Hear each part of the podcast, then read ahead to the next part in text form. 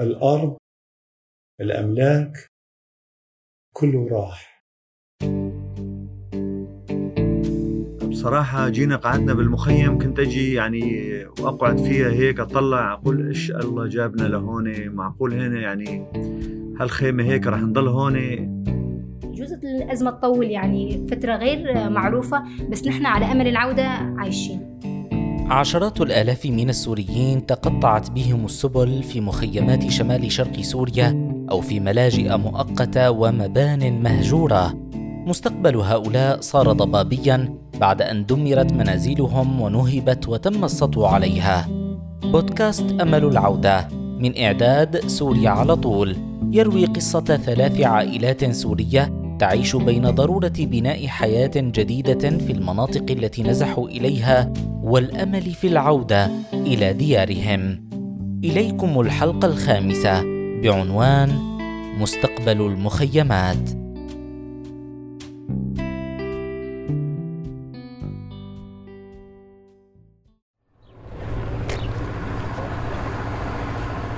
عند زيارته في الخامس من نيسان أبريل الماضي أي بعد نحو أربع سنوات على إنشائه. بدا مخيم واشوكاني كأنه بلدة صغيرة تصطف فيها خيام بيضاء بشكل منظم. تخدمها محلات ومدارس وعيادات طبية. ذات يوم كان المخيم عبارة عن أرض صحراء قاحلة عبدت فيه طرق رملية وحفرت قنوات الصرف الصحي. يوميا تعبر المخيم على عجل مجموعة شاحنات صدئة لتفرغ حمولتها من المياه في خزانات حمراء كبيرة مركونة عند مداخل الأزقة في المخيم. بعبورها على الطرق الرملية تنتشر الغبار الناعمة لتعكر سماء المخيم ليبدو الجو كأنه ضبابي ولكنه متوهج.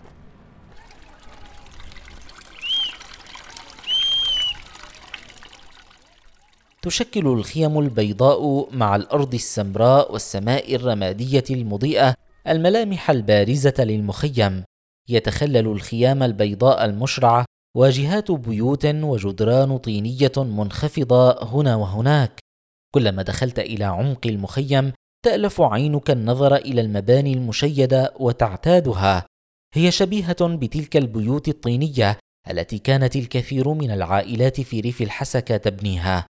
عند التفافك على زاوية شارع ضيق تصبح داخل أحد المباني المشيدة. تفضلي على قد يعني ما محل محل يعني تعيش زهرة التي قابلناها في الحلقات السابقة في خيمة مع زوجها وأطفالها السبعة. أول شتوية قضيناها بالخيمة. يعني الجرة والغاز. والحمام والنوم كله بقلب الخيمة. إيه، مكان ضيق. وإحنا البركة قلت لك إحنا تسع أشخاص بالخيمة ما كفتنا. قمنا بيعدنا متور يعني بل المتور ينقل لنا حجر وتراب. وعمرناه شوي شوي لحتى بس إنه طالعنا شوي. يعني الغاز الجرة آه الهدوم اللبس. وبالشتوية يعني حاميتنا الخيمة شوي وهاي هي ولكن عند مدخل خيمتهم بنوا مطبخا صغيرا من طوب الطين تحب زهرة أن تجلس فيه خلال ساعات النهار لتتفيأ في ظل الجدران الرطبة المشيدة حديثا. بنت العائلة أيضا غرفة مجاورة وفتحوا فيه دكانا صغيرا لبيع الخضروات وأحاطوها بسور خشبي التماسا للخصوصية. الحمام عاملة برداي لما حدا بده يتحمم بنزل البرداي بيتحمم وبيطلع. هون المطبخ والمنامة جوا. ما تقوم به زهرة من تحسينات في مسكنها المؤقت يتنافى مع تعليمات إدارة المخيم فلا يسمح لساكنيه بالبناء حتى لو كان الطوب مصنوعا من الطين وتسهل إزالته. في مخيم واشوكاني تصنف البيوت الطينية على أنها نوع من المساكن الدائمة التي تتعارض مع الطبيعة المؤقتة المقصودة من المخيم. في المقابل تسعى العديد من العائلات لتحسين مساكنهم بشكل مستمر، يبني البعض تصوينات لتحقيق خصوصية أكبر بينما يغطي آخرون خيامهم بطبقة من الطين لتحسين العزل وإبقائها أبرد في حر الصيف فيما يقوم البعض بتصميم غرف صغيرة ومطابخ وحمامات خاصة أو يصلون عدة خيم ببعضها. هم بلغونا إنه ممنوع. بس ممنوع طيب اللي مثلي تسع أشخاص وتنام مع أولادها و- وحمام ومطبخ طيب طلبنا مساعدة إحنا من الإدارة انه ساعدونا إذا ما تعمروا لنا مطابخ فرديات لحال آه، خلونا إحنا نعمر على حسابنا يعني.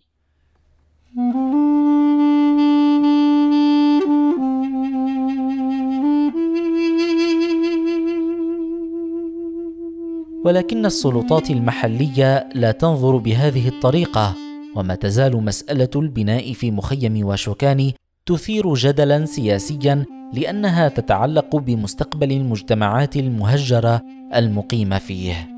المخيم آه، يعني نحن بديناه كالبداية كمؤقت يعني أن أمل بالعودة. في حال بنينا بناء ثابت معناته ما في عودة. يعني يعني لحد الآن الشعب يطالب بالعودة. يعني نحن مثل ما نقول قاعدين مؤقت على أمل العودة يعني ما غير مسموح.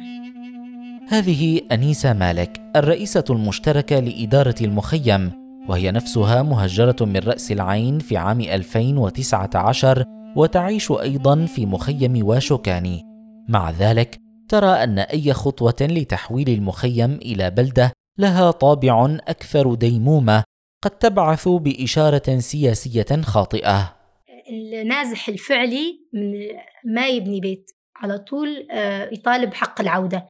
يعني حتى مو مرتاح في المخيم على أمل أنه يرجع اليوم وبكرة. عندما زرنا مكتب شؤون النازحين واللاجئين في الإدارة الذاتية وهو الجهة المسؤولة عن إدارة المخيمات عدنا لسماع الخطاب الذي يميز المهجر الحقيقي عن غيره. النازحين في إقليم الجزيرة خاصة سريكاني وتل أبيض وعفرين. هن لا بدهم لا بيوت طين ولا بدهم أراضي لا بدهم أراضيهم يرجعوا إلى المدينة أو إلى قراها هو الأحسن والأفضل. هذا في رشاه رمضان الرئيس المشترك لمكتب شؤون النازحين واللاجئين في إقليم الجزيرة. تعمر البيوت هلا من فترة ناقشنا الموضوع هذا مو كويس هذا لأن المخيم إذا صار بيوت طينية أو بيوت حتى يكون آه، إسمنتية كمان مو كويس. المخيم اسمه مخيم. ولكن الوضع مختلف في مخيمات أخرى تديرها الإدارة الذاتية مثل مخيم أبو خشب. غالبية المقيمين فيه من العرب المهجرين من ريف دير الزور إذ يسمح لهم بالبناء هناك. حاليا حلت المنازل الطينية الصغيرة مكان معظم الخيام في أبو خشب وهي تتلائم أكثر مع الظروف الجوية القاسية في الصحراء. هناك اختلاف في المعاملة بين المخيمين. في أحدهما ترى البيوت الطينية حلا مؤقتا للتخفيف من مشقة الحياة اليومية وفي الآخر ترى على أنها محاولة خطيرة لترسيخ تهجير ساكني المخيم. على الرغم مما يقاسونه في العيش داخل الخيام يتشارك الكثيرون في مخيم واشوكاني وجهة النظر ذاتها ومنهم خضر الذي قابلناه في الحلقات السابقة فهو يصر على العودة إلى قريته الأصلية المجاورة لرأس العين وكثيرا ما ترجته عائلته ليسافر خارجا ويبدأ حياة جديدة لكنه يرفض باستمرار وأيضا يرفض تأسيس حياة أكثر ديمومة في المخيم.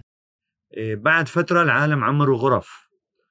إيه، أنا عن نفسي قلت لهم يا جماعة إحنا ليش راح راح نضل هون يقول ليش بدنا نسوي عجل؟ في لي أصدقائي عرب في كرات. قلت لهم هون مو بيتنا هذا. نحن بدنا نحن هدفنا الرجعة إيه كمان إيه، يعني بصراحة هلأ عن نفسي ما أريد أعمر. أقدر أعم- أعمر لي غرفتين يعني بدي شو ما أقدر. بس أنا أقول هون ماني هون مو بيتي هذا. صيادة من أراضينا ونحن بالشمال السوري بس أراضينا برأس العين وقرى اللي احتلت. بدنا هدفنا نرجع. ولكن هل أمل العودة يحرم على المهجرين السعي في بناء حياة أفضل لأنفسهم حتى وإن كانت إقامتهم مؤقتة؟ يعترض البعض على ذلك ومنهم زهرة. طيب إحنا اليوم صرنا أربع سنين على هالحالة يعني على هالوضعية ومني وكل العائلات تقريبا نفس نفس الشيء يعني. إيه والله صعب.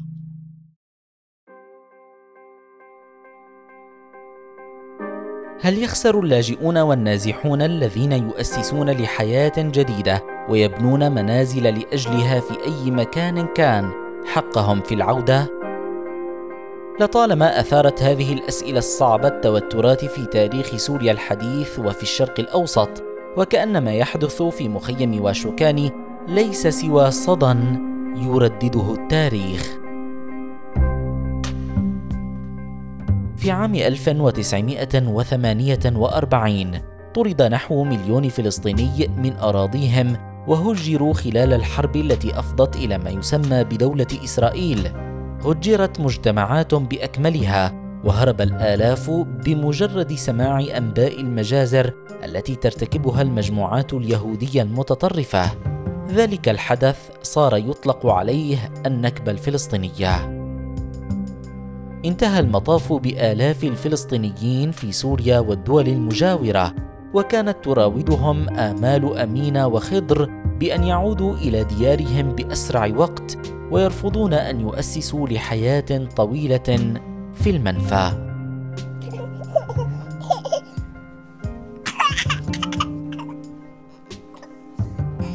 ولكن مرت السنوات والعقود دون أن يستطيع الفلسطينيون العودة. ولد الأطفال ونشأوا في مخيمات لبنان والأردن وسوريا وتحولت الخيام إلى منازل وشقق والمخيمات إلى أحياء وبلدات على سبيل المثال امتاز مخيم اليرموك الذي تم تأسيسه في عام 1957 بخصوصية إدارية إذ يمكن للجنة محلية يرأسها مواطن فلسطيني إدارة شؤون المخيم باستقلالية. يذكر تاريخ هذا المخيم الذي أوجد ليكون مأوى مؤقتا ومن ثم تحول إلى مسكن دائم أن التهجير القسري غالبا ما يفضي إلى تغييرات ديموغرافية دائمة. على أي حال، تاريخ اليرموك معقد ومغاير عن مخيمات النازحين اليوم في شمال شرق سوريا، وهذا ما يوضحه المحامي السوري منهل الخالد المتخصص في حقوق الإسكان والملكية العقارية.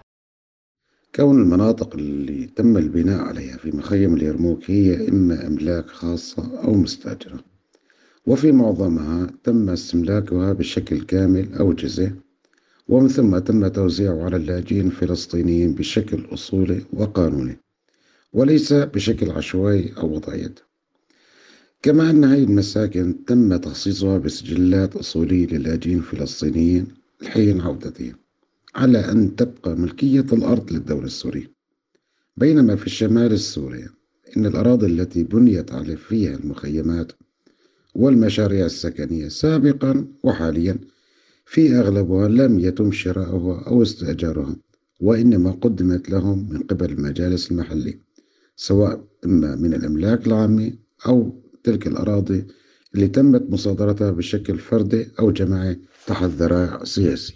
بصيغة أخرى نظمت الحكومة السورية منذ البداية توزيع الأراضي على اللاجئين الفلسطينيين وأتاحت لهم بناء منازلهم على أراض أقرضتهم إياها تبقى ملكيتها الأخيرة لها. بينما لا يوجد في شمال سوريا خطط مماثلة لتخصيص الأراضي أصولا للمهجرين لفترات زمنية طويلة. فحتى لو أقامت زهرة وخضر في المخيمات عقودا فلا يملكون أي حق قانوني ببناء المنازل فيها أو تملك الأرض ومع ذلك تشكل حالة مخيم اليرموك مثالا بارزا حول كيف يمكن أن يفضي التهجير الجماعي إلى تشكيل مجتمعات جديدة مع مرور الوقت. وحالة اليرموك ليست الوحيدة، فعلى مدى قرن ونصف القرن تأثر التاريخ السوري بعمق جراء عمليات تهجير جماعية مماثلة ومن ضمنها توافد آلاف الناجين الآشوريين والمسيحيين الأرمن الفارين من مجازر الإبادة الجماعية على يد الدولة العثمانية. الخوف من أن يفضي النزوح والتهجير بسبب الحرب إلى تغييرات ديموغرافية دائمة يشكل هاجسا لدى الكثيرين في سوريا بما فيهم سلطات الأمر الواقع في شمال شرقي البلاد. الظروف المعيشية صارت صعبة كثير وبالمقابل كمان بعد أربع سنين أكيد أكيد امال العودة كمان بدها خفت يعني إنه صار صعب بعد أربع سنوات يرجعوا لأنه هن كانوا مثل المرات الماضية يفكروا إنه هن شهر شهرين يضلوا برات البيت ويرجعوا. تتمحور حول هذه الهواجس أسئلة حول المستقبل القريب لمخيمات النزوح مثل واشوكاني وسيريكانيه. هل سيستمر توسع المخيمات لاستقبال المشردين من الحرب مثل أمينة؟ أم هل سيتم الضغط على القاطنين في المخيمات لإخلائها في السنوات القادمة؟ لا سيما مع انخفاض الدعم. هل ستتحول الخيام إلى منازل؟ والمخيمات إلى بلدات رسمية كما هو الحال في عدة مخيمات فلسطينية في المنطقة أم هل سيتسنى للعائلات العودة إلى ديارها؟ وحده الزمن كفيل بالإجابة على هذه الأسئلة ولكن في الوقت الراهن هناك ملايين السوريين عالقون في دهاليز متاهة قانونية فلا هم يستطيعون بدء حياة جديدة هنا. وما زالوا متمسكين بأمل العودة إلى الديار. هذا البودكاست من إعداد ليز موفي بمساعدة سولين محمد أمين والطاقم التحريري لسوريا على طول والتعليق الصوتي لعمر نور. أداء الموسيقى التصويرية كاواكالي من يكبار وهي فرقة من الموسيقيين الكرد المهجرين من رأس العين إلى القامشلي في شمال شرقي سوريا. يمكنكم الاستماع لهذه الحلقة والحلقات الأخرى على موقعنا الإلكتروني syriadirect.org وعلى جميع منصات البودكاست الرئيسية.